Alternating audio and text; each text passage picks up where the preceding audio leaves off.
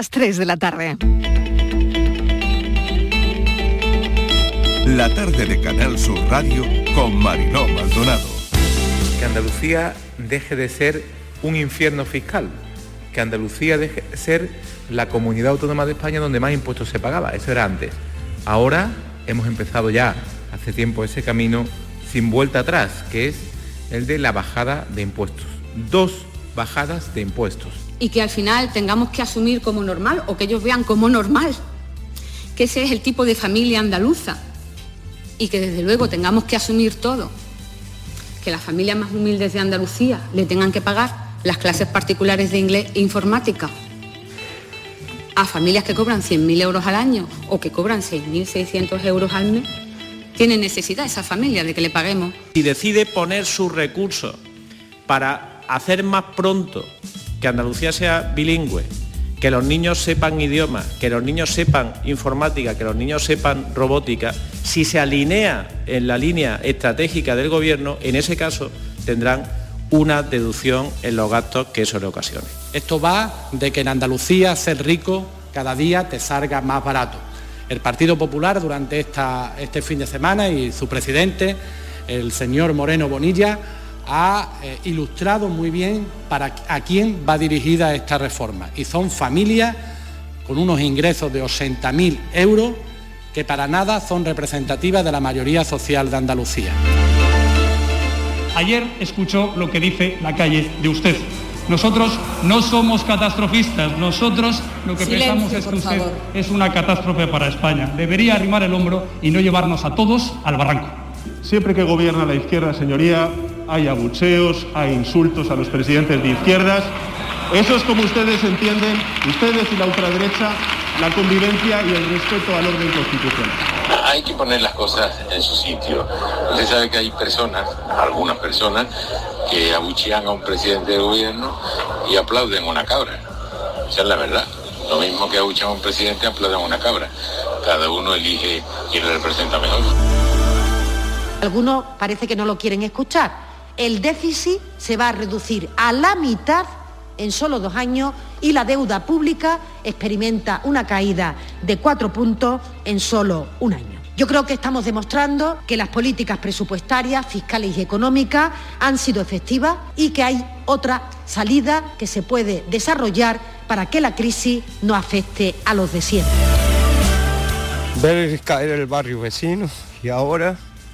La naturaleza es la naturaleza y quiere acabar con el otro barrio, que es la laguna, a ver si nos deja algo en pie. El camino que trae es de llegar a, a casa de mi tía y de, y de mis abuelos y de mi familia. Por lo menos sacar lo que se pueda, porque con la naturaleza no se puede. Todo el trabajo de una vida está aquí, está aquí. Y verlo perder de esta manera duele.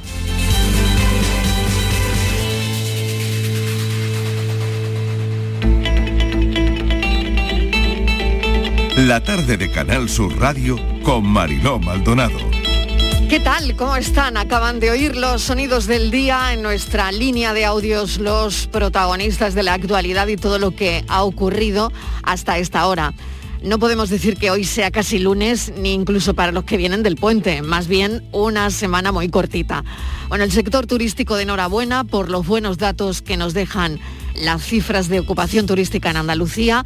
San Roque, convertida estos días en referencia mundial del golf, Valderrama, los mejores del mundo vienen a Andalucía y los impactos en publicidad se disparan. Trampolín para todos y una deseando ver a Jon Rahm, veremos cómo se le da.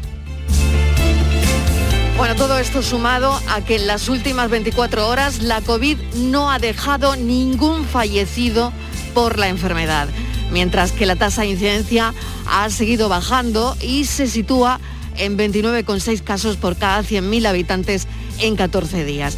Se han diagnosticado en Andalucía doscientos dieciséis nuevos contagios por COVID diecinueve. Pendientes de los comités de esta tarde, siete distritos todavía en nivel uno, Sevilla y la Costa del Sol podrían bajar a nivel cero, reunión también interterritorial para estudiar todo lo que tiene que ver con la tercera dosis a mayores de setenta años. Andalucía, la primera comunidad donde mañana arranca la campaña de vacunación de la gripe. Y ya lo han oído en nuestra línea de audios, la agenda del miércoles con mucha política y mucha economía. Hoy, Consejo de Gobierno de la Junta, el foco de atención está en el Parlamento andaluz. Esta tarde se debate la futura ley de tributos cedidos. Por otro lado, el alcalde de Sevilla y secretario general del P S O E en Andalucía, Juan Espadas, va a dirigir el Consejo Político Federal del P S O E en lugar del presidente extremeño Guillermo Fernández Vara, que pasará a formar parte de la Ejecutiva como secretario del área de Política Autonómica. También han oído en nuestra línea de audios la ministra María Jesús Montero, que acaba de explicar los presupuestos expansivos. Les faltan veintiún votos para que se haga realidad. Unas cuentas difíciles, según el Fondo Monetario Internacional, menos optimista que el Ejecutivo.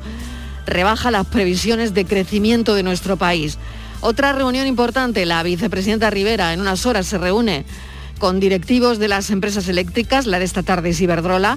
Hoy termina su ronda con ellas y está convencida de que su decreto saldrá adelante. doscientos quince euros megavatio hora mañana. Y las cloacas a juicio. Hoy primer juicio contra el comisario Villarejo en la Audiencia Nacional.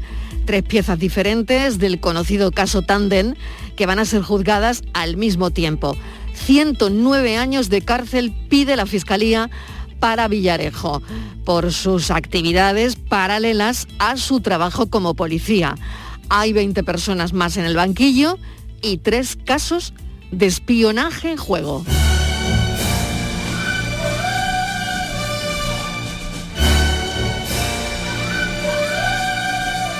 Somos inocentes. Si es que eh, entiendan una cosa, a mí no se me ha tratado como un presunto delincuente, se me ha tratado como un enemigo al que hay que aniquilar. Este es un Estado garantista y yo confío en que la inmensa mayoría de los jueces y los fiscales de este país son independientes y por lo tanto, por muchas presiones que me consta han recibido todos, confío en que va a ser un juicio justo.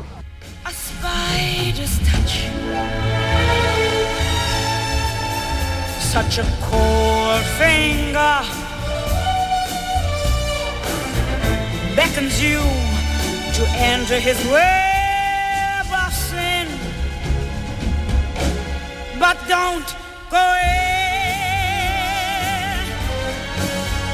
Golden words he will pour in your ear, but his lies can disguise what you fear. For a golden girl knows when he's kissed her, it's a kiss of death from Mister Goldfinger. Y con esta canción sobre espías le damos la bienvenida a la tarde y le damos también la bienvenida a Estíbaliz Martínez, mesa de redacción. ¿Qué tal? Hola Mariló, ¿qué tal? Muy buenas tardes. Bueno, vamos con una historia que también ha sorprendido en nuestra redacción esta mañana, que tiene que ver con una persecución, si no me equivoco. Así es, Mariló. Es, mmm, yo diría casi un suceso, ¿no? Pero ha acabado pues uh-huh. en una anécdota. Las cosas de, de la vida que nos llaman la atención y que pensamos que a los oyentes les puede interesar. Mira, esto vamos a situarnos. Estamos en el año dos mil dieciocho y son las cinco y veinte de la madrugada. Estamos en Cádiz, ¿vale? cinco y veinte de la madrugada del uno de mayo del dos mil dieciocho. Dos agentes locales, dos policías locales, estaban prestando servicio, estaban vestidos de paisano y estaban también en un automóvil camuflado, estaban haciendo, bueno, pues la ronda y ven por la carretera de Astilleros de Cádiz, ven a un hombre a esas horas, cinco y veinte de la mañana, que caminaba por la acera y llevaba una carpeta y un tapacubos de una rueda de un coche. Los policías eh, municipales, cuando vieron, sospecharon de él automáticamente. Dijeron, mira qué raro, ¿no? Parece ser que este hombre ha robado el tapacubos de uno de los muchos coches que hay por esta zona aparcados. Los policías detienen el coche, a más o menos a su altura, salen del coche y le dan el alto. El hombre, el hombre... pensó que iba paseando, pensó que eran atracadores, Mariló. Es que es como de película. Sí, pensó que los policías eran atracadores, el hombre que iba tan tranquilo a las cinco y veinte uh-huh. de la mañana. Pensó que eran policías. Y el hombre echó a correr. Y además empezó a gritar, ¡socorro, socorro, socorro! El hombre desesperado. Claro, en esa desesperación, el tapacubos también lo tiró para poder correr más, más rápido, más veloz. Eh, hay una persecución y los agentes eh, pues dan alcance a, al hombre y bueno, pues cuando le cogen, eh, al cogerle pues cae al suelo y, y lo inmovilizan para que evite continuar con la huida. Esta caída le ocasionó al hombre diversas lesiones en la cara, la mano y las rodillas, que necesitó varios puntos de sutura y doce días de curación eh, pues de las heridas que tenía. Esto evidentemente, eh, cuando pasa todo el mes de cura, el hombre denuncia a los policías locales porque, bueno, decía, yo iba tranquilo y estos hombres van de paisano y yo pensaba que eran ladrones, dice el hombre. Entonces, uh-huh. esto... Eh, puso una denuncia y en enero la audiencia de Cádiz eh, tiene el juicio. ¿Qué dice la audiencia de Cádiz? La audiencia de Cádiz dice que absuelve de un delito de lesiones a los policías, pero que los policías tienen que condenar, uy, perdona, tienen que indemnizar de forma solidaria con cuatro mil quinientos ocho euros a la víctima, una cantidad que hubiera tenido que pagar el Ayuntamiento de Cádiz porque está obligado a sufragarlo de forma subsidiaria. Los policías, eh, esta sentencia la recurren, la recurren al Tribunal Superior de Justicia de Andalucía y hoy, hoy, Mariló, hemos conocido ya la sentencia definitiva. ¿Qué dice el Tribunal Superior de Justicia? Pues lo que ha dicho Mariló es que absuelve a los dos policías locales de Cádiz que persiguieron y derribaron a un vecino al que confundieron con un ladrón, quien a su vez, este vecino, huyó de los agentes porque pensó que estos, que iban de paisano, eran unos atracadores. Así que al final, pues pues nada, no va a haber indemnización ni va a haber nada. Y ahí queda, ¿no? Un poco, pues eso, una noticia curiosa que queríamos que los oyentes la, la conocieran. Cualquier parecido con la realidad, pura coincidencia.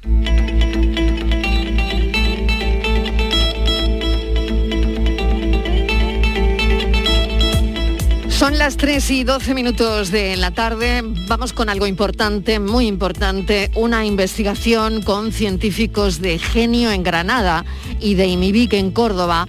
Han puesto en marcha un proyecto que pretende crear un compuesto capaz de atacar a las células cancerígenas del organismo en pacientes que tienen leucemias o linfomas y que no responden a ningún tratamiento. Lo que tratan es de elaborar un compuesto contra el cáncer a partir de células de donantes sanos, Estíbaliz. Sí, Mariló, es muy importante este trabajo porque la principal ventaja eh, que reside en esta investigación es que al proceder de donantes sanos se asegura una producción continua y por tanto una disponibilidad inmediata para todos los pacientes que lo necesitan. ¿A quién beneficiaría? Bueno, pues podrían beneficiar potencialmente a pacientes con leucemia o linfoma que no responden, como decías tú, a la quimioterapia o que no han respondido adecuadamente a los tratamientos convencionales y también podría beneficiar en un futuro a pacientes con tumores sólidos como el de mama, colon, páncreas o pulmón. Los tratamientos esperanzadores, esos avances esperanzadores científicos los queremos siempre contar aquí en la tarde. Por eso hemos localizado, hemos invitado a Karim Benavela, investigador del Centro Granadino Genio, que está liderando este proyecto que, como les contamos, capaces de poder crear un compuesto para atacar a las células cancerígenas del organismo en pacientes con leucemias y con linfomas que no respondan a ningún tratamiento. Profesor Benavela, gracias por atendernos. ¿Qué tal está? Hola, buenas tardes. Gracias, muchas gracias a vosotros por contar con nosotros y difundir nuestras noticias y nuestra investigación. Muy bueno, bien, muchas gracias. Lo, lo importante es difundir eso que crean en, en el laboratorio, aquello que descubren y que la gente sepa que continuamente se está trabajando sobre ello. Le pregunto en qué consiste exactamente esa investigación para esos pacientes que no responden a ningún tratamiento, que tienen leucemia o linfomas. Bien, bueno, pues esta, esta investigación se basa un poco en, en trabajos ya previos de otros grupos, tanto nacionales como internacionales, que es una terapia que se basa en inmunoterapia, que es el, el uso del sistema inmune para poder ayudarle a, a combatir la... a células cancerígenas. En nuestro caso, este proyecto que está coliderado por mí y por eh, el IMIBIC de Córdoba, uh-huh. lo que pretendemos es desarrollar herramientas que son eh, universales, es decir, que no dependan de las propias células del paciente, porque hasta ahora lo que se hacía es, se extraía las células del propio paciente, se modificaban genéticamente, se volvían a reinfundir al paciente.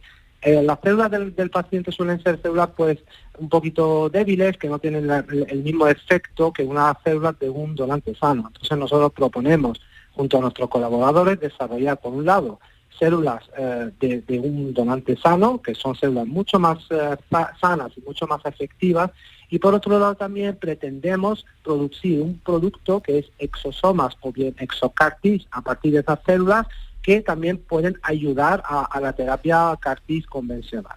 Lo he entendido, pero me gustaría que los oyentes pudieran entenderlo muy, muy, muy, sí. muy bien, porque me parece muy interesante la investigación. Quiere decir, vamos a poner ejemplos, profesor, quiere decir, sí. en el caso de que yo tenga un linfoma o una sí. leucemia, eh, ¿alguien podría darme una célula que estuviese bien eh, y, y, y se trata de eso? Que yo reciba Correcto. esa célula de otra persona. Correcto. Nosotros lo que lo que pretendemos o lo, lo que estamos intentando es producir productos halogénicos, es decir, productos universales que no pretendan, que no vengan del mismo paciente, sino de cualquier donante sano que pueda donar esas células. Las podemos modificar genéticamente en nuestro en nuestra en nuestro laboratorio y poder reinfundirlas al paciente. Correcto. ¿Dónde estaría esa célula? Es decir, llega el paciente, el paciente es sano, por así decirlo, sí. llega al hospital porque le va a donar su célula al paciente enfermo que tiene una leucemia. Eh, ¿Cómo se extrae esa célula? ¿A qué se tendría bueno, que someter? Exacto. A ver, eh, esto, es, eh, esto es un proyecto que está en fase inicial. Por supuesto, sí. eh, lo que pretendemos es crear un banco de células que son eh, células C A R T universales, uh-huh. entonces en cualquier momento, en cualquier paciente, o sea, la, la, la, la donación no va a ser directa, tiene que pasar por todos los cauces legales. Nosotros uh-huh. lo que pretendemos es tener un banco de células C A R T uh-huh. disponible para, en el momento que algún paciente, que así los, los, los colaboradores clínicos nos lo indican, pues se podría de alguna manera suministrar a ese, a ese paciente. Qué interesante. No sé, Estíbaliz, si tienes alguna sí, cuestión más, tenía... pero ahora nos queda meridianamente claro cómo sería la técnica, ¿no? Claro. Sí, doctor, buenas tardes. Yo le quería preguntar, dice que va a crear, hay que crear un banco de células porque pasaría como con el de órganos o sangre, tiene que ser compatible. Me imagino que no cualquier cel- célula de donante sano puede servir. Claro, una, una pregunta muy interesante. Por supuesto, ahí donde entra nuestra innovación. Por supuesto, eh, como bien indica usted, si hay un donante, digamos, eh, un, eh, un donante eh, puede tener algún tipo de problemas de rechazo, nosotros lo que la innovación que pretendemos es modificar genéticamente esa, esas células, eliminar, digamos, la proteína que sería responsable de ese rechazo y convertirla en una célula eh, totalmente universal. Ahí un poco la innovación que nosotros planteamos.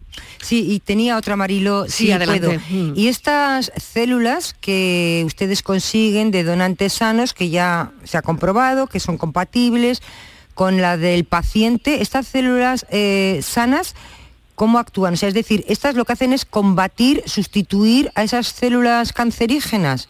¿Luchan con ellas? ¿Ocupan ese espacio? ¿Cómo, cómo lo hacen?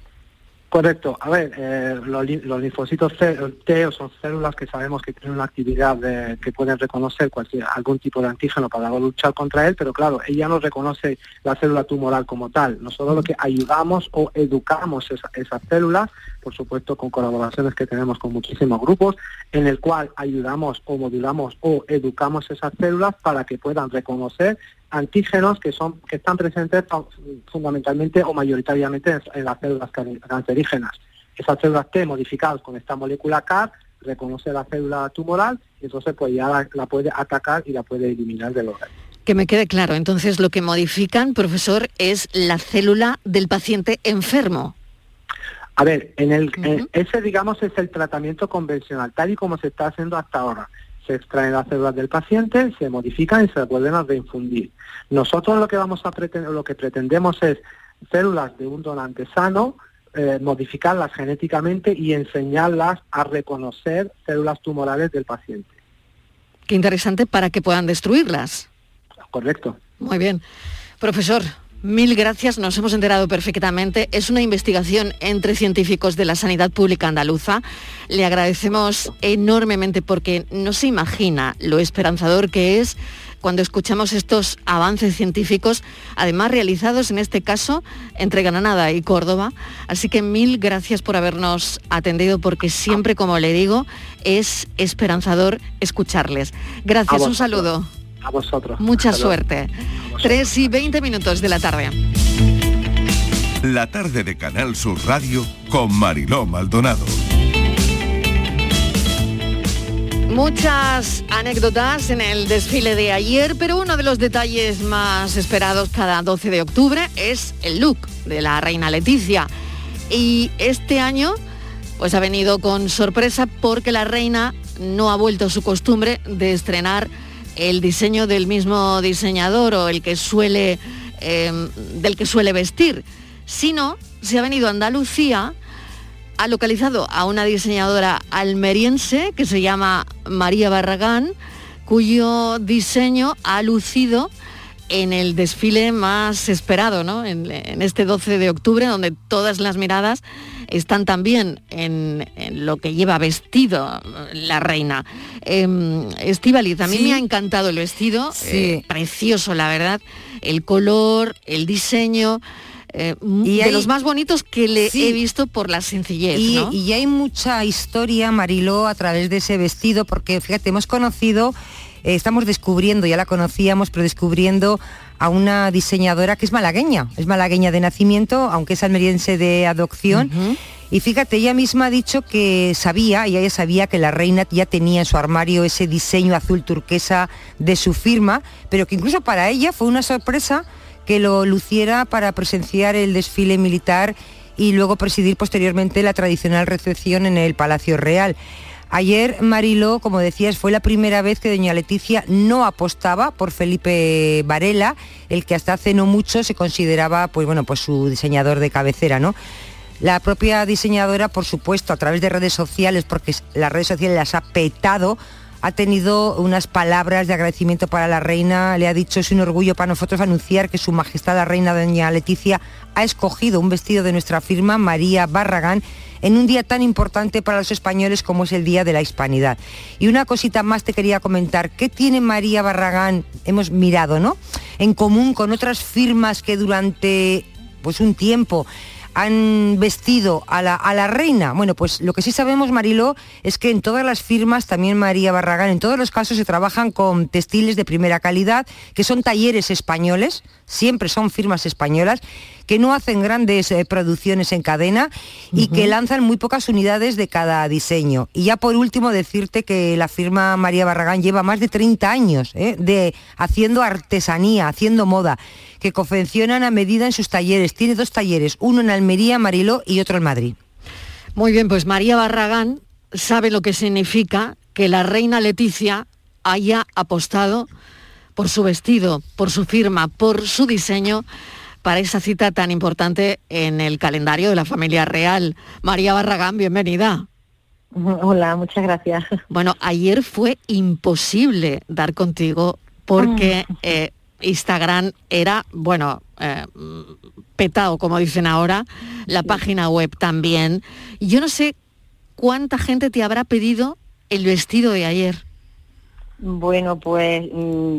Quizás lo hubiera pedido una gente si la página web no hubiera petado.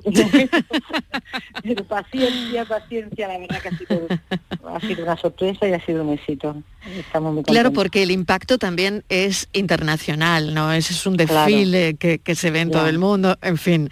Um, sí. María, ¿qué, ¿qué sientes hoy, el día después de, de, de todo ah, lo que pasó ayer, ¿no? Porque, hoy estoy con más calma. Claro, hoy estás más tranquila. Sí. Bueno, pues ¿qué supone para ti, María? Pues la verdad supone, supone para mí, para, como para cualquier diseñador, eh, supone algo increíble. Primero uh-huh. porque eh, la reina de España, porque es quizás la persona que todo el mundo desea vestir. Y, y bueno, pues después de tantos años de trabajo, pues eh, supone más todavía, porque es un reconocimiento a tu trabajo y a... ya lo que hemos hecho durante mucho tiempo. María, cuéntame un poquito el proceso. ¿Cómo es ese proceso? ¿Hasta qué te dicen? Que no lo sé si es así, pero me encantaría saberlo, que efectivamente doña Leticia va a ponerse tu vestido. Pues, eh, a mira, ver, ¿cómo es el proceso? Esa pregunta la hace todo el mundo, pero uh-huh. es como un poco confidencial. Es confidencial, vale. Se la ha preguntado todo el mundo, sí. pero hay que... Hay que... jugar con un poquito de confidencialidad. Vale, o sea, pero te lo hablar. piden de Casa Real, te lo piden, María. Pues es que esas cositas mmm, no son las que yo puedo hablar. O, vale, no sé bien, fuera, bien. No quiera, bueno, vale, hay, hay un... Son procesos... Vale, un tema de confidencialidad, hacer, bueno. Y exactamente, uh-huh. exactamente. Bueno. Pero vamos, que podemos hablar del vestido... De, Venga, pues de podemos hablar cositas. Del vestido. Por ejemplo, el vestido sí. está realizado en un crepe, eh, sí. que es una tela con muchísima caída. Sí, sí. ¿Lo habías trabajado especialmente para ese momento? ¿O es un no, vestido que tú tenías bastante. En tu colección? No, el vestido está hecho para ella. El vestido está hecho para ella. Uh-huh. Pero es un tejido con el que hemos trabajado ya y sabemos que funciona fenomenal, y la gran mayoría de, de madrinas, incluso novias, llevan ese, ese tejido y sabemos que es un, una apuesta segura. Uh-huh. Eh, tu vestido tiene que ver con una filosofía, que me imagino que de eso sí que podemos hablar, ¿no? Sí. Con la filosofía eh, al final de, de un momento y de la propia reina, ¿no? Sí, mira, el vestido está hecho para ella y está pensado para que para que ella lo luciera como lo ha lucido. Es una pieza completamente sencilla, yo estoy sorprendida del éxito que ha tenido, y, pero bueno, a veces, y si es cierto, el menos es más, habrá gente que no le habrá gustado, pero gracias a Dios, casi todo el mundo nos está felicitando, y está pensado pues eso, en que se adapta a su figura, pero que a la vez vaya cómoda y que lleve algún detalle o alguna connotación de... De, de modernidad, como puede ser las mangas, el tipo de cuello así un poco japonés, y, y, y bueno, pues adaptado y pensado para uh-huh. que lo luciera pues como lo ha lucido. Claro, lo que a mí me queda claro, y con eso que me cuentas de la confidencialidad, es que eh, la sí. reina no escoge sus diseños al azar. Está claro que consigue con ese tipo de gestos, pues probablemente ayudar a, a marcas españolas, moda española, y en este caso, moda andaluza. Sí, y malagueña y almeriense, claro. Sí, sí, sí, porque yo soy almeriense de adopción, pero también soy malagueña porque nací allí, lo siento también como mío.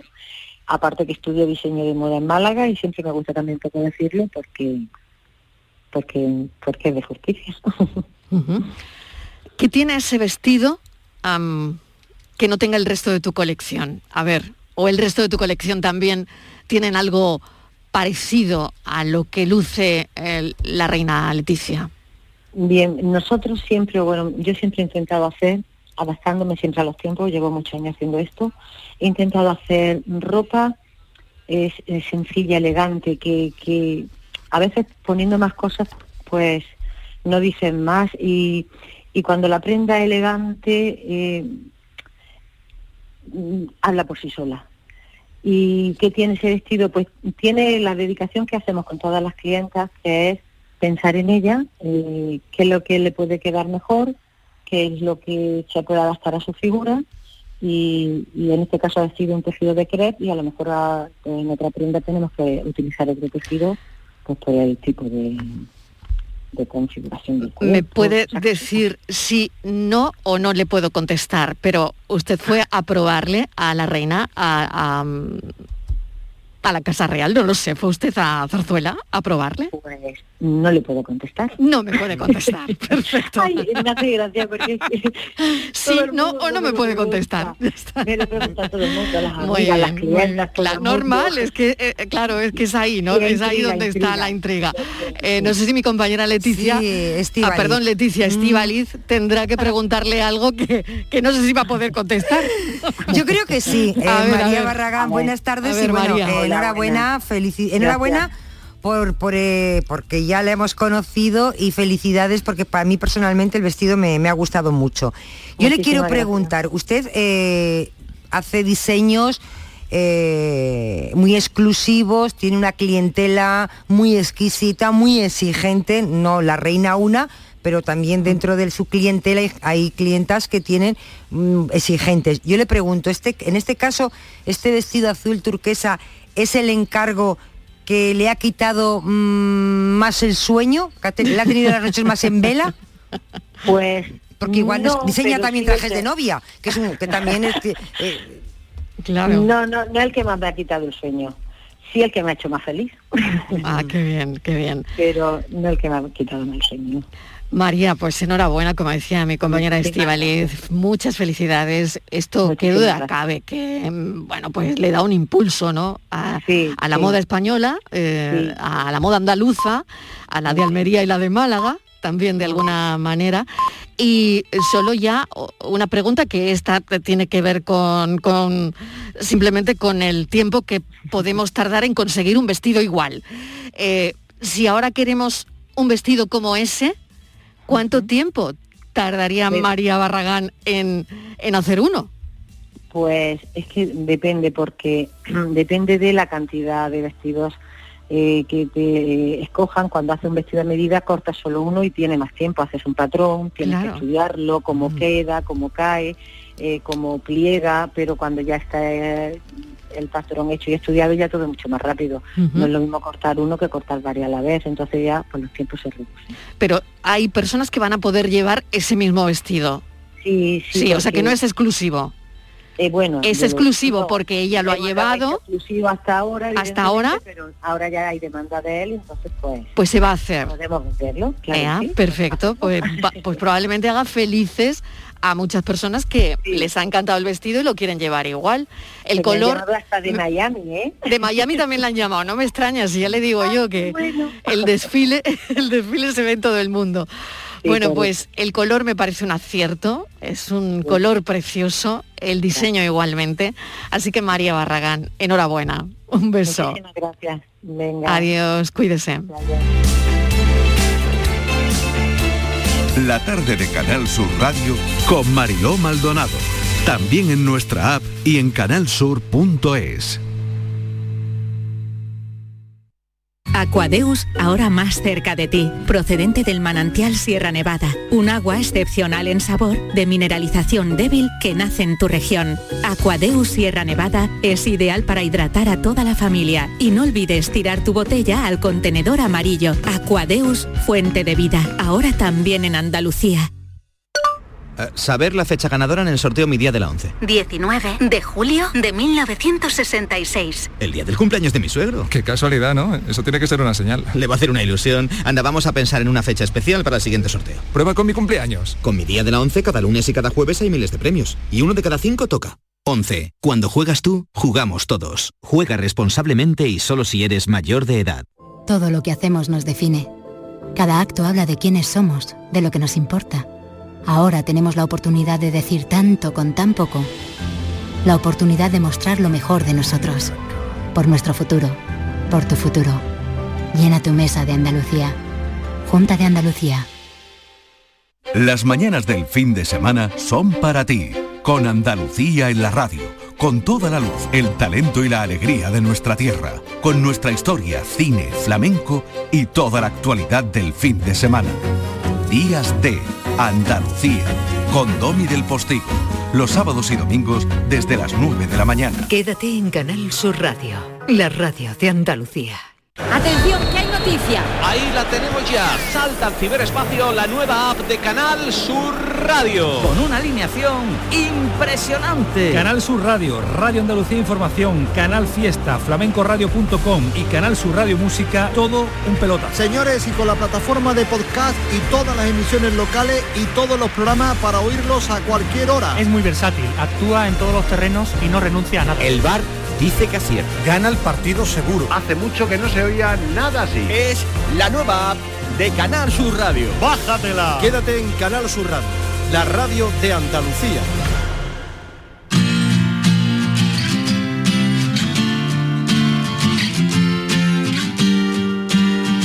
La tarde de Canal Sur Radio con Mariló Maldonado.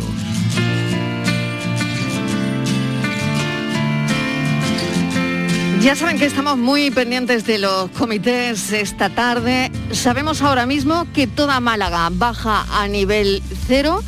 Ya saben que hay siete distritos en nivel uno. Bien, pues toda Málaga baja a nivel cero. Sevilla capital también pasa a nivel cero. Estamos muy pendientes de lo que salga de esos comités esta tarde en Andalucía, porque es importante. También estaremos pendientes de la reunión interterritorial que tiene que estudiar todo lo que tiene que ver con la tercera dosis a mayores de setenta años, pero vamos conociendo que bajan de nivel eh, algunas provincias, en este caso como Málaga, Málaga a nivel cero, y Sevilla Capital, que también pasan a nivel cero.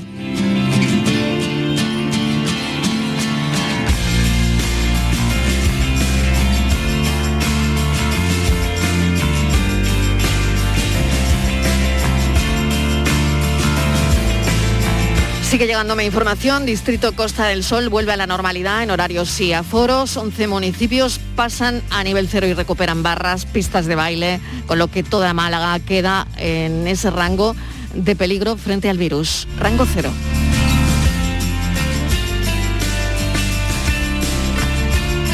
Y ese goteo de información que nos va llegando, tal y como nos llega, se lo vamos contando. Se enteran aquí, en la tarde de Canal Sur Radio.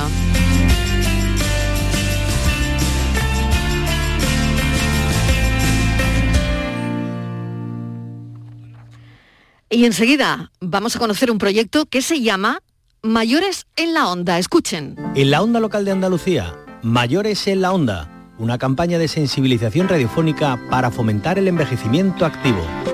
Hola, buen día a todos y a todas. Soy María Félix Navarro y les hablo desde un taller de radio de Mayores en la Onda.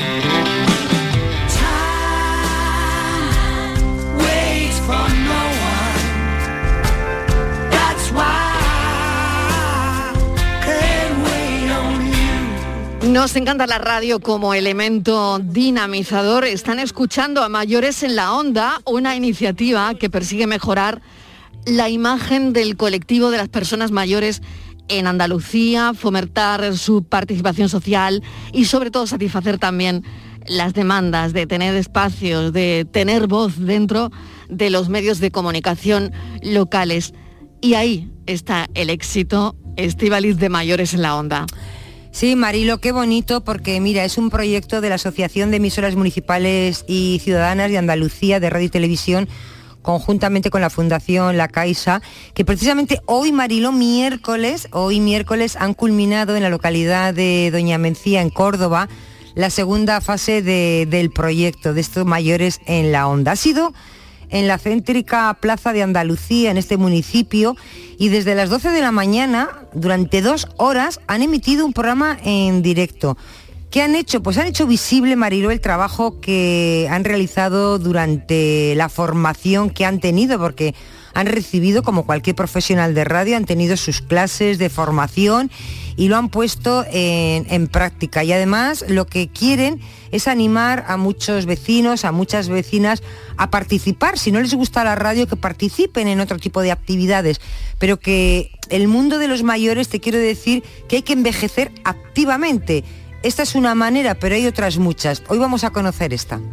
Bueno, el curso a mí particularmente me ha parecido una cosa extraordinaria, para mí personalmente, y yo creo que para todos mis compañeros. La experiencia ha sido bonita porque aparte de los compañeros, de cada uno, su manera de expresarse, su, las cosas que han expuesto, cada, los problemas que han expuesto cada uno, su manera de, de, de convivir unos con otros, de, hemos estado como en familia. El curso me ha aportado conocimiento, descubrimiento de personas y sobre todo mmm, poder reivindicar y poder contarle a la gente más joven cómo nos sentimos las personas mayores y qué queremos de esta sociedad que nos tenga en cuenta. En cuanto cumplimos sesenta y cinco años, que nos jubilamos, ya estamos caducos, ¿no?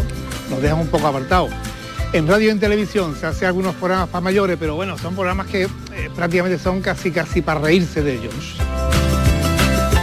Mayores en la Onda. Juliana Moreno, cincuenta y nueve años, maestra de adultos de Doña Mencía, casi cuarenta años dando clases, toda una vida dedicada a que los demás aprendan. Juliana, bienvenida.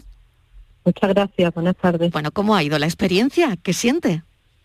Pues siento mucha satisfacción, porque mis alumnos han superado un reto nuevo, nunca lo habían hecho, y se han demostrado a sí mismos que son capaces de, de cualquier cosa que se aborde con ilusión y con trabajo, se puede conseguir.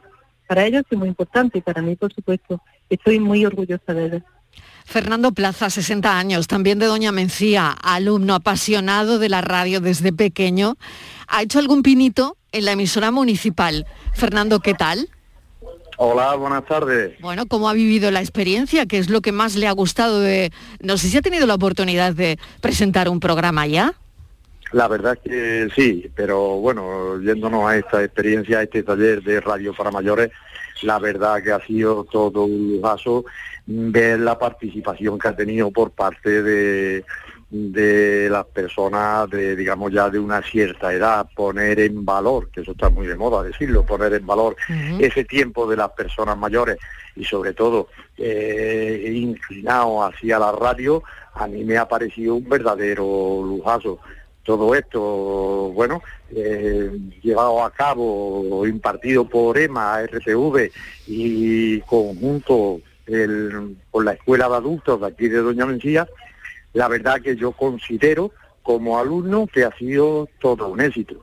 Es más, si me permite, eh, yo vería, la, no sé, digamos desde aquí el, el pedir que a la onda local, que a estas emisoras municipales, Eh, por parte de las instituciones se le diera uh, un poquito de, de apoyo, que entendemos que sí, que a la radio de en un momento dado de primera división, pero ¿por qué no darle ese apoyo a las emisoras locales donde hay multitud de personas que pueden tener voz? Y además una voz que considero interesante. Oye, Estíbaliz, yo creo que han sí. pasado el casting ya, ¿eh? Yo creo que sí, Fernando. Yo creo que los podríamos eh. incluir en alguna tertulia. Pues a Juliana y a Fernando. Fernando, eh, buenas tardes. Oye, desde luego, hola. voz radiofónica. Hola, buenas tardes. Voz radiofónica Tienen tiene. voces muy bonitas, tiene. Juliana sí. y Fernando, ¿eh? Pero yo le quiero preguntar, Fernando, usted que es eh, un apasionado de la radio desde pequeño, sí. escuchándose aprende mucho. ¿Eh? Pero luego hay que Por ponerse delante que... luego hay que ponerse delante de un micrófono y la cosa no es tan fácil. Es como un Miura. No es tan fácil, ¿verdad? Eh... La verdad es que, bueno, eh, a ver, ni tan fácil ni tan difícil. Bueno, yo, verdad, yo siempre a, a, a, mi, a mis compañeros y mis compañeras de, de curso, lo que sí he intentado transmitirle con mi poquita experiencia es que, es que piensen en el qué, que no piensen en el cómo. Eh, el cómo decirlo, eh, pienso eh, que se trata de decirlo como si estuviésemos tomando café. Un grupo de amigos, cada uno expone su opinión, muy uh-huh. respetable, la de todos, uh-huh. pero, pero hacerlo tal cual. Pensar en el qué quiero decir.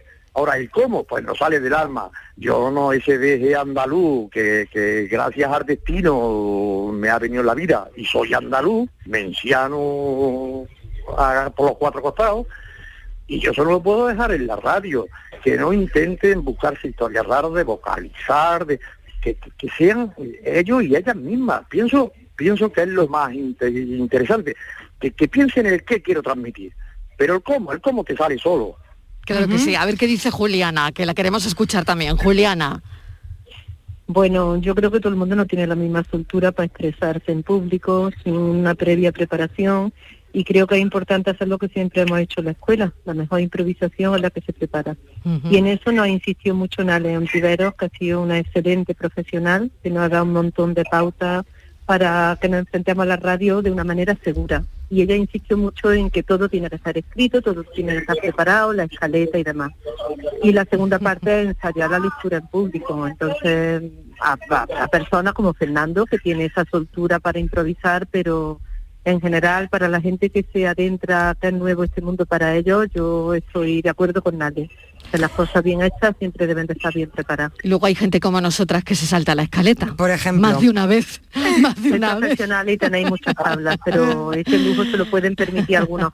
Una persona que no tiene esas tablas, si se le suma la inseguridad, los nervios, el no tener capacidad de improvisación, pues no saldría bien. Entonces, pues nos vamos a quedar con sus teléfonos, Juliana y Fernando. Yo que nos quería... vamos a quedar con sus teléfonos, sí. ¿no, Estíbaliz? Sí, le quería preguntar Hombre. una cosa a Fernando. Rápidamente. Fernando, cuando uno no sí. está, cuando uno no tiene el acceso a un micrófono, siempre se oye por la calle. Pues si yo estuviera, yo, pre- yo le preguntaría. Si yo estuviera uh-huh. con no sé quién, yo le preguntaría. Bueno, usted, ¿a quién quisiera entrevistar? Y para preguntarle qué. Eso que nadie, ningún periodista pregunta, según ustedes, que a veces escuchamos. Pues... Es que los periodistas no preguntan. ¿Usted a quién quiere preguntar? ¿Y, a- y qué? Sí, de... Eh, bueno, es que hay una figura de, de lo que a mí sería mi entrevistado ideal y serían eh, figuras, mira por dónde, personas mayores de mi pueblo que me contaran sus vivencias ahí en directo. Yo no tengo afán de, de aquí a preguntarle que a un político, a un deportista, a un... eso ya se hace, y se hace muy bien, ¿eh? No voy a antojar, y se hace muy bien. Pero yo sí me gustaría tener en la radio a personas que han estado su vida pues ligadas a su actividad, en este caso la agricultura, del campo, y, y que, que me cuenten desde chiquito qué es lo que hacían, de qué padecían, si, si, de qué disfrutaban, si en algún momento dado podían disfrutar de algo. De, de verdad que esa sería mi máxima. Ya me ha ganado, Fernando. Ya me ha ganado. Eh, ¿Cuándo van a ir a la emisora de Córdoba? De Canal ah, Sur. Pues no los... A ver, ¿cuándo van a ir? ¿Cuándo, cuando, ¿cuándo podemos queden... quedar una tarde en pues la emisora quiera... de Córdoba? Cuando quieran. Lo hacemos, Estíbaliz, ¿eh? Lo hacemos, ¿no? Vale, que nos, que nos entrevisten. Venga, pues a ver cuándo eh, agendamos que Fernando Plaza pues, y Juliana estoy... Moreno eh, vayan a la emisora de Córdoba para, bueno, hacer una entrevista, para charlar, para presentar algo. Quedamos en eh, eso, ¿no? Estoy a su entera disposición, de verdad. Tengo, si hay algo que tengo, es tiempo. Ea, pues Fernando Plaza y Juliana, ¿contamos con usted también? Por supuesto, además lo que ha dicho Fernando es de alguna manera lo que hemos hecho siempre en el centro de adultos. Hemos recuperado las vivencias, las historias de las personas mayores anónimas y de hecho editamos un libro, con el libro de mi vida, con la historia de estas mujeres. Qué bonito. Y creo, como dice Fernando, que hay que, que darle el valor que tuvieron en nuestra historia, sí, y en la historia de nuestro pasado claro reciente. Que sí, claro que sí. Pues esto está hecho. Eso está hecho. Creo que justo. Pues nada, ya solo falta que le pongamos la fecha, pero está ya hecho. Juliana Moreno, Fernando Plaza, Mayores en la Onda. Muchísimas gracias. Gracias, gracias a ustedes a y gracias y gracias porque no a Canal Sur también, que, que es de mi Andalucía. Un abrazo. Un abrazo. Gracias, un abrazo. Pues pronto, pronto, muy pronto, podrán escucharlos a los dos en la tarde de Canal Sur Radio. Vamos con la foto del día. Virginia Montero. Buenas tardes, la imagen de hoy es la propuesta por Miguel Gómez, fotoperiodista freelance. Su trabajo le ha llevado a diferentes lugares del mundo para hacer reportajes y cubrir noticias. Ha trabajado en Associated Press, en República Dominicana, desde donde también ha colaborado con diarios norteamericanos como el New York Times, el Boston Globe o el Miami Herald, entre otros. Desde dos mil cinco reside en Cádiz, publicando en A P y en el Grupo Vocento. Ha participado en muestras colectivas e individuales, así como en proyectos audiovisuales y libros. Imparte de taller fotográfico y consultorías sobre fotografía política. Y ya saben nuestros oyentes que pueden ver la foto del día en nuestras redes sociales. En Facebook, La Tarde con Mariló Maldonado, y en Twitter, arroba La Tarde Mariló. Sobre una composición simple, centrada y visualmente limpia, descansa la foto comentada de hoy del fotógrafo de la agencia Reuters, Toby Melville. En ella se ve a Boris Johnson, primer ministro británico, ocupando el ancho de toda la parte inferior de la imagen con los brazos abiertos a la altura de su cabeza, como si alguien le diera el alto, frente a un micrófono con rostro ligeramente desencajado y su despeine habitual. Las palmas de las manos al frente y su cabellera platino crean un contraste brutal con el fondo azul oscuro que llena la foto. Esta refleja un momento político complicado para Johnson, quien trata de detener los efectos que experimenta la economía de su país a raíz del Brexit. No pienso en ninguna imagen que pueda retratar mejor la actual situación por la que atraviesa el Reino Unido con Boris a los mandos. Y sigue Marbella. De vacaciones. Bueno, la Comisión Europea va a presentar esta tarde una nueva protesta, propuesta para facilitar la implementación del protocolo sobre Irlanda del Norte incluido en el acuerdo del Brexit. El escollo más importante parece que está ahí, que es territorio británico, pero en cualquier caso un lío porque una Irlanda es miembro y la otra no. Es la foto del día, fotoperiodistas que eligen una imagen que, como ven, está directamente hoy relacionada con la actualidad. La tarde de Canal Sur Radio con Mariló Maldonado. También en nuestra app y en canal sur punto es. Bienvenidos a Sacaba. Mil metros de electrodomésticos con primeras marcas. Grupos Whirlpool, Bosch y Electrolux. Gran oferta hasta fin de existencias en Sacaba. Lavadoras de carga superior Indecity Whirlpool desde ciento noventa y nueve euros. Solo hasta fin de existencias. Solo tú y Sacaba. Tu tienda de electrodomésticos en el Polígono Store en calle nivel veintitrés. Sacaba. En Dental Raúl Pascual te sentirás tranquilo y seguro. Hemos adoptado todas las medidas de seguridad e higiene para proteger tu salud desde que entras hasta que sales. Así que vuelve, vuelve a sonreír, vuelve a cuidarte, vuelve más seguro que nunca y recupera tu sonrisa. Dental Raúl Pascual. Descubre por qué miles de pacientes no pueden estar equivocados. Y ahora nueva clínica en Sevilla Este con el mismo equipo médico. dental raúl pascual punto com. Encuentros Carrusel Taurino. Este catorce de octubre, Canal Sur te invita a conocer los pilares de la tauromaquia a través de la charla con los ganaderos Eduardo y Antonio Miura. Modera el presentador del programa Carrusel Taurino de Canal Sur Radio, Juan Ramón Romero, desde las ocho de la tarde en el Teatro Fundación Cajasol. Entrada libre previa recogida de invitaciones en taquilla de la Fundación Cajasol, calle Álvarez Quintero, Sevilla. Encuentros Carrusel Taurino, con el patrocinio de la Fundación Cajasol. Airesur Today. En Airesur estamos de estreno. Esta semana Stradivarius abre de nuevo sus puertas con una tienda más grande y totalmente renovada. Escuchemos a esta chica. La tienda es una pasada. Tiene todas las tendencias y los modelitos más top de esta temporada. En Airesur nos gusta estrenar. Y a ti, Centro Comercial Airesur. Vive un gran momento cada día. Canal Sur Sevilla, la radio de Andalucía. Este miércoles, la cocina... ¡Espérate, tú estás dando mucho humo! Está que arde. Eso tiene que estar, se ha quemado. Si tú no quemes la tele. Para cocinar como los mejores... ¿Cómo está? ¡Qué bueno! Sí. ¡Aquí huele a gloria! Pega bien la oreja. ¡Vamos! Dale caña, dale caña. ¡Bravo, bravo! Muy bien, Alicia. Chef al oído. Este miércoles con Esther Arroyo, cocina al rojo vivo en Canal Sur. El programa del Yuyo. Un programa en el que nos gusta reírnos prácticamente de todo, con momentos muy surrealistas, historias imposibles y mis ocurrencias, claro. El programa del Yuyo. Disfruta del lado amable de la vida. De lunes a jueves, desde las diez de la noche. Quédate en Canal Sur Radio, la radio de Andalucía. La tarde de Canal Sur Radio con Mariló Maldonado. Estos son nuestros teléfonos. noventa y cinco, diez treinta y nueve, diez cinco y noventa y cinco, diez treinta y nueve, diez seis. Es miércoles y eso significa que en Andalucía Pregunta llega Rafael del Olmo para hablar de comunidades de convivencia, en definitiva. Rafa, ¿qué tal? Bienvenido. Buenas tardes. Vamos a poner encima de la mesa lo que, bueno, queríamos abordar la semana pasada y no nos dio tiempo, para variar. A ver, Así ¿qué pasó? que vamos, ¿Qué pasó? No me venga, acuerdo. vamos con ello, vamos con ello. Pues sí, buenas tardes, Rafael. Buenas tardes. Hoy vamos a abordar un tema que aún no habíamos incluido en esta sección y que nos parece muy importante cuando nos compramos un piso nuevo. Vamos a hablar, Marilo, si te parece, de esos problemas de terminación en este tipo de viviendas de nueva construcción. Uf. La ley establece diferentes tipos de defectos, procedimientos de reclamación, plazos que van desde un año hasta diez. Pero hay que tenerlo muy en cuenta eh, porque puede significar menos quebraderos de cabeza si estamos bien informados de nuestros derechos. En este sentido, cuando uh-huh. recibimos ese día con tanta ilusión nuestra, nuestra llave de uh-huh. casa.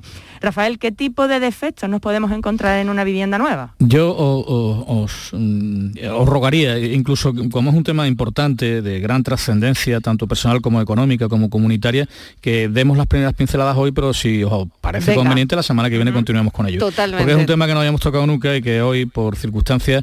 Eh, he estado en una población de Sevilla, en Mairena del sí, Aljarafe, sí. al que, del que me ha recogido, por cierto, un taxista muy agradable y quería saludar desde aquí, y hemos estado viendo... ¿Saludado queda? Claro, saludado queda, que esto es muy, muy propio de los años sesenta, pero bueno, me ahí encanta, estamos, me ¿no? encanta, ¿Eh? bueno, ¿eh? bueno, el caso es que eh, esta es una problemática muy habitual cuando se entrega un edificio nuevo.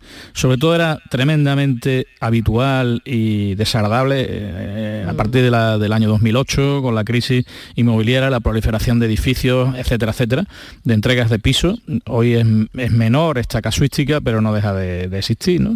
Y es que cuando nos entregan un edificio, pues hay problemas de carácter privativo, hay problemas de carácter comunitario y eh, muchas veces, bueno, no sabemos cómo actuar, ¿no? Eh, no nos entregan bien el piso por dentro, no nos entregan bien el edificio en sus zonas comunes, no funcionan determinados elementos de la piscina, eh, los elementos que iluminan el edificio, el, la pista de pádel no tiene una buena terminación, etcétera, etcétera, y hay que saber cómo, no hay ningún manual para saber cómo actuar en estos casos. Entonces hay que saber que la ley, lo que me preguntabais hace un instante, que la ley de ordenación de la edificación del año noventa y nueve establece básicamente tres plazos. Uno, que es un plazo de un año para los defectos de carácter estético, ¿eh? Los arañonazos que nos encontramos en la puerta, el, el suelo de parquet que está mal terminado, el termo que no funciona, el, bueno, lo del termo puede ser más relativo, pero bueno, me refiero a, a defectos de carácter menor, ¿eh? La ley nos da un plazo de un año para reclamárselo a la promotora, a la constructora, ¿eh? A los agentes constructivos que han intervenido en el edificio. Luego hay otro tipo de defectos que son los que afectan a la habitabilidad, por ejemplo, la, imper- la, la estanqueidad de la vivienda, no nos puede entrar agua por, por, por la cubierta, ¿no? Por ejemplo, o, o no podemos tener problemas que nos impidan el uso de la vivienda de forma determinada. Esos problemas que afectan a la habitabilidad tienen que reclamarse en un plazo máximo de tres años. Y luego la ley de ordenación de la edificación también establece un plazo de diez años para reclamar los vicios de la construcción, es decir, aquellos problemas que no son visibles en el momento en que compramos el piso y siguen pasando los años y aparecen al cabo del tiempo, y ese plazo, pues, de los diez años que establece la ley de ordenación de la edificación también es muy importante para saber hasta qué punto podemos reclamar. Luego, además, también podríamos hablar de cómo gestionamos estos problemas en nuestra vivienda o en nuestro edificio. Muy bien, pues yo creo que este es el avance. Uh-huh. Eh, la semana que viene, si los oyentes lo tienen a bien y han tenido algún problema con la terminación a la hora de que le hayan entregado su piso, bueno, pues pueden llamar y ponerse en contacto con nosotros. Lo abordaremos todo el miércoles. Pero llega el momento de la canción de Rafael del Olmo. Es un momento importante. Sí, es muy importante.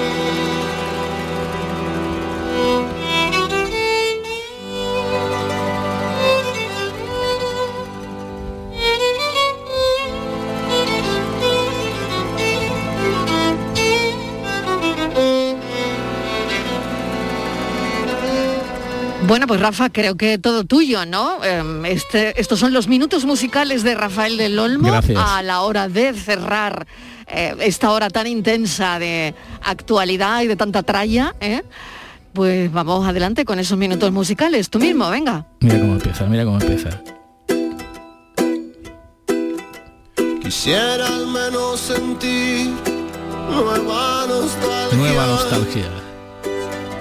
De aquella que te agita el corazón. Este es un grupo de Burgos que he descubierto hace poco. Bueno, este disco es del año dos mil dieciséis, se llama Cantares, ahora, ahora ha hecho Cantares dos, y, y no sé por qué el otro día lo escuché por un sitio, eh, no me acuerdo ni qué lugar fue, y, y localicé la canción, el grupo y el cantante. El cantante es conocidísimo, es Vicentico, el, el vocalista de Los Fabulosos Cadillac, no sé si alguien se acordará de Matador, Matador, ¿eh? El cantante del grupo chileno.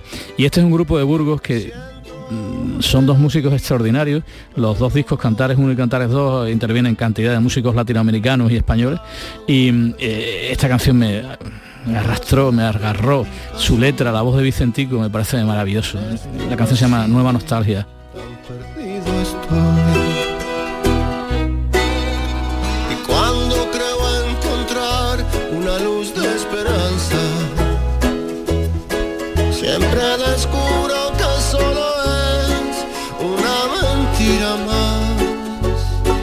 apenas otra desilusión que pronto pasa. El grupo, que no lo he dicho, se llama Feten Feten, me parece que no lo he dicho. Feten Feten, de Burgos. Feten Feten, pues solo eso es lo que hay que arreglar. Ah, Feten Feten de Burgos. Que hay que decir el grupo. Hay claro, que decir pero el grupo. Bueno, bueno, aunque soy mayor, a pesar de mi edad. Pero y de... perdona, un, un, un, un, a ver, a ver. un ocho en la presentación. Hola. No te doy un diez porque pesar, se te ha olvidado el nombre del grupo. A pesar de mi vetustez he recuperado la memoria del nombre del grupo. ¿Eh? Qué maravilla. Feten Feten, son Feten, maravillosos. Feten Feten, yo estaba son esperando que dijeras el nombre del grupo. Pero es que bueno, lo que me ha enamorado es la voz de Vicentico de la canción. Sí, sí, eh, sí, sí. Aparte de todo bueno, eso, la letra, la letra, ¿eh? la letra, la letra es la maravillosa. La letra porque parece, bueno, la letra vigente totalmente, o sea, buah, eterna. Parece que, que, que sea de nuestro tiempo, de lo que estamos viviendo ahora, ¿no? Eterna, eternísima. Sí, sí. Maravilloso, Feten Feten. Irreal. Ya no hago el intento de ¿Te gusta Virginia? Sí. sí ¿Y el mira, presentador de la canción qué tal? Más todavía, sí, puntos por uno, puntos por uno, Mariló. ¿Qué puntuación a, le das? Aprendemos más de viviendas y de comunidades de vecinos y de música. Y de, de música todo. También, ¿eh? Me gusta más lo segundo que lo primero. Pues aquí lo puedes disfrutar también, ¿eh? Gracias. Todo sea disfrutarlo. Gracias. Rafael del Olmo, gracias porque no los conocía. Y, son maravillosos. Bueno, y a partir de hoy, fan total, maravillosos, ¿eh? Maravillosos. Feten, Feten. ¿Ah? Gracias, compañero, un beso. Un beso también para vosotras. Hasta Adiós. La semana que viene. Hasta la semana que viene. Hasta entonces. De lo que no vendrá, nueva nostalgia, de lo que no vendrá, nueva nostalgia, de lo que no vendrá, nueva nostalgia.